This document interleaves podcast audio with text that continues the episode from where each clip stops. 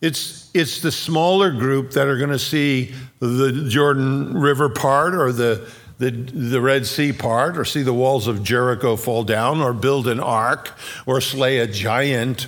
But we're all going to encounter the problems of this fallen world that we live in, which we are not excused from or immune to. The same diseases that come into the lives of unbelievers come into the lives of believers. The same financial struggles. The same problem if war breaks out in an area, in a war-torn area. And then sometimes beyond all of that, there's the persecution of the believer or the martyrdom of the believer. There's the difficult circumstance where the believer can say, I've just, I've, I've lived this out in agony and pain, and I haven't seen great circumstance, circumstantial victory where there was great victory over the circumstance. I've been submerged in the circumstance. And God wants to say, look, there is triumph in those who in faith trusted me when they've come to the Red Sea, when the walls of Jericho are in front.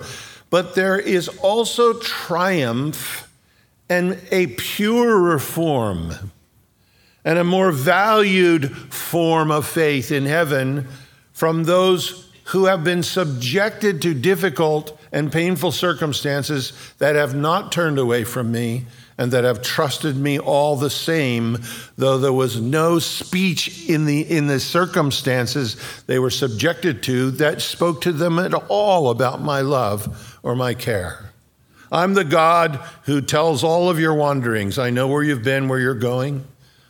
I've recorded all of your tears. There's not one of them that's rolled down your cheek when you felt the most alone that I haven't noticed and recorded. I'm the one who's able to give beauty for ashes and the oil of joy for mourning, the garments of praise for the spirit of heaviness. I'm the one who's able to step into the most difficult circumstances of life and uphold you there, even though you may not be delivered from those particular circumstances. And that kind of faith before heaven is purer and more powerful than the kind of faith that just sees victory in every circumstance. It says here, these are those of whom the world is not worthy. And the world would look at you and I, particularly if we're suffering, and say, what kind of God do you serve? Don't give me none of this Jesus loves me, Jesus loves me, you know, God loves me stuff. Look at you. Your life's a mess. Your body's in pain. Your husband left you. You know, no thanks. If that's your God, you keep him. I don't want nothing to do with that. And they think that you're not worthy to be in the in the real world. The Bible says here, the world is not worthy to have you making your pilgrimage through it, because you possess the kind of faith that holds on to a true and a living God, though every circumstance in life is trying to convince you that what he says is not true.